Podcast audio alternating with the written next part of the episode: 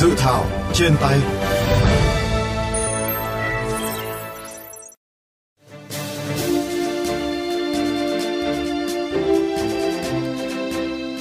Thưa các bạn, dự thảo nghị định quy định phí bảo vệ môi trường đối với khí thải do Bộ Tài chính soạn thảo gồm 3 chương 10 điều, quy định đối tượng chịu phí, tổ chức thu phí, phương pháp tính phí, quản lý và sử dụng phí, trách nhiệm của các cơ quan tại địa phương.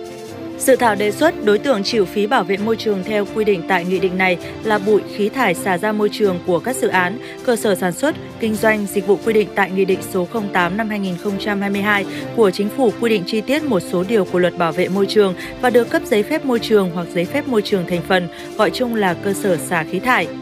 Về tổ chức thu phí, Sở Tài nguyên và Môi trường, Phòng Tài nguyên và Môi trường thu phí bảo vệ môi trường đối với khí thải của các cơ sở xả khí thải trên địa bàn quản lý. Về phương pháp tính phí, phí bảo vệ môi trường đối với khí thải được tính theo công thức F viết hoa bằng F thường cộng C, trong đó F viết hoa là tổng số phí phải nộp trong kỳ nộp phí, quý hoặc năm.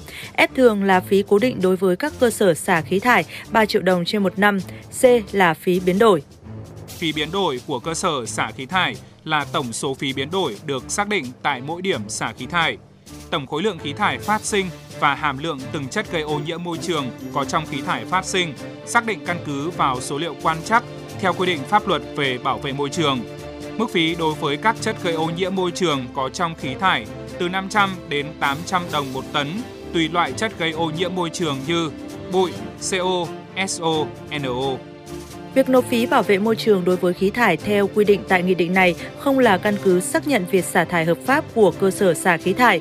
Cơ sở xả khí thải vi phạm các quy định pháp luật về môi trường sẽ bị xử lý vi phạm theo quy định pháp luật về môi trường. Dự thảo nghị định quy định phí bảo vệ môi trường đối với khí thải đang được ban soạn thảo lấy ý kiến đóng góp rộng rãi từ các cơ quan, ban ngành địa phương và các tổ chức cá nhân.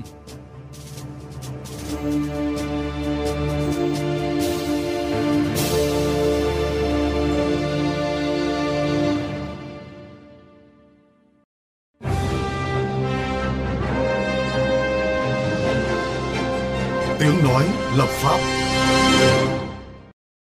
Thưa quý vị, việc thu phí bảo vệ môi trường đối với khí thải có tầm quan trọng và tính cấp thiết như thế nào? Phóng viên VOV Giao thông đã có cuộc trao đổi với đại biểu Nguyễn Quang Huân, Ủy viên Ủy ban Khoa học Công nghệ và Môi trường của Quốc hội. Ông đánh giá như thế nào về tầm quan trọng, tính cấp thiết của việc thu phí bảo vệ môi trường với khí thải ạ? Nó quan trọng từ nhiều góc nhìn. Cái này là nó theo luật bảo vệ môi trường 2020 là chúng ta phải làm. Cái thứ hai nữa là nó theo cái tinh thần là tuyên bố của hội nghị COP26 chúng ta sẽ đạt phát thải dòng bằng không vào 2050. Thành ra nếu mà chúng ta không thu phí, chúng ta không có chế tài thì đến theo kịch bản phát triển thông thường thì tới 2050 chúng ta sẽ thải ra đâu đó khoảng 1,4 tỷ tấn CO2. Cái thứ ba nữa là nó liên quan đến vấn đề về kinh tế, về phát triển của doanh nghiệp, đặc biệt là các doanh nghiệp xuất khẩu. Chẳng hạn như là bây giờ chúng ta đang xả ra khoảng 1,4 kg CO2 carbon ấy, tương đương trên 1 đô la GDP mà trong khi các nước như Mỹ nó chỉ có 0,02 EU chẳng hạn Liên minh châu Âu ấy, bắt đầu từ năm 2004 người ta áp dụng đại trà. Các cái nước mà anh tiêu thụ lượng carbon lớn trên cái dòng sản phẩm xuất khẩu của họ này, họ đánh thuế. Và như vậy thì các cái hàng mà xuất khẩu chúng ta vào cái thị trường này sẽ bị tăng giá cao lên và nó không còn cạnh tranh so với lại cái các nước mà người ta sản xuất theo cái công nghệ xanh công nghệ sạch được khi mà chúng ta phải đánh thuế vào đây để doanh nghiệp sẽ buộc là anh phải dùng các cái năng lượng sạch hoặc là anh đổi mới công nghệ để mà anh tiêu thụ ít nhiên liệu thôi theo ông thì uh, chúng ta nên giao cho cơ quan nào sẽ thực hiện đánh giá mức độ ô nhiễm để làm căn cứ xác định mức phí ạ? Phải có một cái nghiên cứu đánh giá đa chiều với đơn vị nào nên làm thì chính phủ nghiên cứu. Có thể là bộ tài nguyên môi trường có thể chủ trì có thể là bộ tài chính bộ kế hoạch đầu tư bộ xây dựng uh, nghiên cứu xem là có thể là giao cho một cơ quan tư nhân người ta có thể ừ, đánh giá. Thế rồi cơ quan nhà nước là làm cái nhiệm vụ là kiểm tra giám sát thôi. Đấy là một ví dụ các mô hình hiện nay là chưa được đưa ra. Nhưng mà tôi nghĩ là cái này cũng phải hết sức là cân nhắc học tập các kinh nghiệm của nước ngoài. Rồi sau đó là chúng ta còn phải tiến hành các cái hội thảo đánh giá ở trong nước. Vâng thưa ông, nếu dự thảo nghị định được ban hành thì sẽ có những tác động xã hội như thế nào ạ?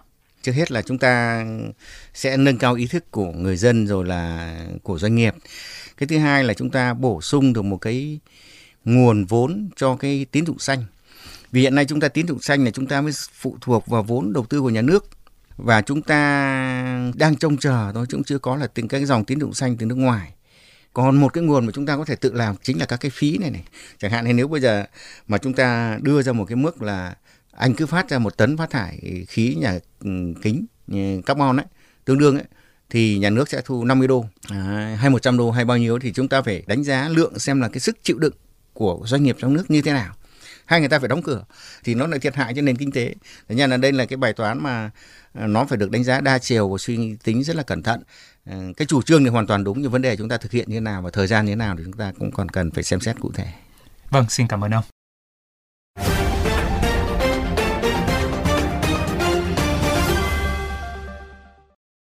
Thưa quý vị, việc thu phí bảo vệ môi trường đối với khí thải được tính toán ra sao và sẽ có tác động xã hội như thế nào? Phóng viên VOV Giao thông đã có cuộc trao đổi với tiến sĩ Hoàng Dương Tùng, nguyên Phó Tổng cục trưởng Tổng cục Môi trường, Bộ Tài nguyên và Môi trường, Chủ tịch mạng lưới không khí sạch Việt Nam. Ông có đánh giá thế nào về đối tượng chịu phí, mức thu phí, việc tổ chức thu phí, quản lý và sử dụng phí được đề cập trong dự thảo này ạ? Vâng, ờ, nhìn chung thì đây là cái bản dự thảo ờ, lần thứ nhất thì có rất là nhiều những cái điểm mà tôi nghĩ là hay. À, công thức thì nó cũng dễ áp dụng có những cái chính sách giảm. À, mức phí nếu mà anh giảm cái, cái mức phát thải. À, nhưng mà tôi cũng muốn để nghị định này nó ra đời đi vào cuộc sống nó tốt hơn nữa. À, thứ nhất tức là cái đối tượng tất cả các cái cơ sở sản xuất mà phải có giấy phép và có quan trắc môi trường đấy các cái khí thải thì đều phải nộp phí khí thải. Như thế thì tôi nghĩ là rộng quá tôi xin đề xuất áp dụng cho những cái hộ phát thải chính sau đó thì chúng ta sẽ sẽ áp dụng dần dần sau. Tập trung cái nguồn lực thu cho nó tốt và có những cái kinh nghiệm. À, cái thứ hai tức là mức thu phí. Tại sao lại chúng ta lại chỉ lấy bốn cái thông số đấy thôi? Tại sao chúng ta lại lấy 800 đồng một tấn 700 đồng một tấn 500 đồng một tấn? Những người thực hiện, người ta thấy rõ ràng hơn, minh bạch hơn. Và cái mức đấy thì nó rất quan trọng, là vì là là nếu mà nó ít quá thì không có cái tác dụng gì cả. Cứ nộp cho nó xong.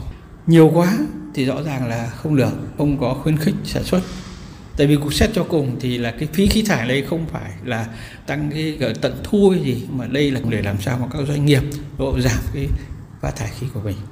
Cái nữa mà tôi thấy rằng là cái gọi là mức cố định, tôi nghĩ rằng là nếu mà chúng ta đã tập trung vào những cái chính rồi thì chúng ta cũng nên bỏ cái cố định. Cái nữa tức là chúng ta cũng cần phải có những cái khuyến khích ờ, đối với lại các cái doanh nghiệp mà áp dụng BAT tức là các cái công nghệ tốt nhất để làm giảm thiểu các khí thải. Một cái nữa mà tôi thấy rằng ở trong cái này đấy là các đối tượng công ích thì được giảm, so với lại không công ích. Thế tôi nghĩ là nên có cái công bằng. Phải trả như những người khác. Nếu mà người ta cũng thải những cái khí thải như thế. Còn đối với lại cái cách sử dụng như thế nào, để mà cho nó hiệu quả hơn, thì nên lấy từ cái đấy, đầu tư lại cho cái phần cải thiện chất lượng không khí như các nước đã làm. Ờ, theo cái bản giải trình thì tổng một năm chúng ta thu được khoảng 1.200 tỷ. Và trong khi đó thì tại các địa phương hiện nay thì cái việc là quản lý chất lượng không khí là rất là khó khăn vì là một phần là vì thiếu kinh phí một phần vì thiếu năng lực. Rồi có những cái thiết bị quan trắc rồi những cái đưa ra những cái công nghệ mới thành ra nên chăng là chúng ta nên có cái cơ chế có nhiều cái, cái kinh phí hơn để nâng cao cái năng lực của mình cả về con người lẫn các thiết bị vật chất và như vậy thì tôi nghĩ nó đúng với lại cái tinh thần uh, của cái phí khí thải à, theo ông nếu những quy định này thành hiện thực thì sẽ có tác động xã hội như thế nào ạ Vâng, ờ, tôi nghĩ rằng là nếu mà thực hiện được thì tự nhiên các cái doanh nghiệp sẽ phải tính toán làm thế nào đấy để người ta bảo vệ môi trường. Thế nó cũng là một cái công cụ để làm là giảm thiểu cái phát thải. Đồng thời là khuyến khích các cái doanh nghiệp đầu tư vào các cái công nghệ mới thì tôi nghĩ rằng là như vậy thì nó có tác dụng kép. Vâng, xin cảm ơn ông.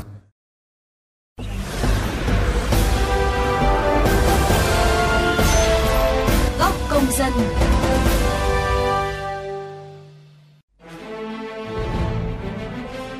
Thưa quý vị và các bạn, hiện cả nước có khoảng 5,1 triệu ô tô cùng một lượng lớn xe máy lưu hành, hàng chục khu tổ hợp, liên hợp, nhiều dự án, loại hình sản xuất bao xít, gang thép, lọc hóa dầu, trung tâm điện lực đang hoạt động.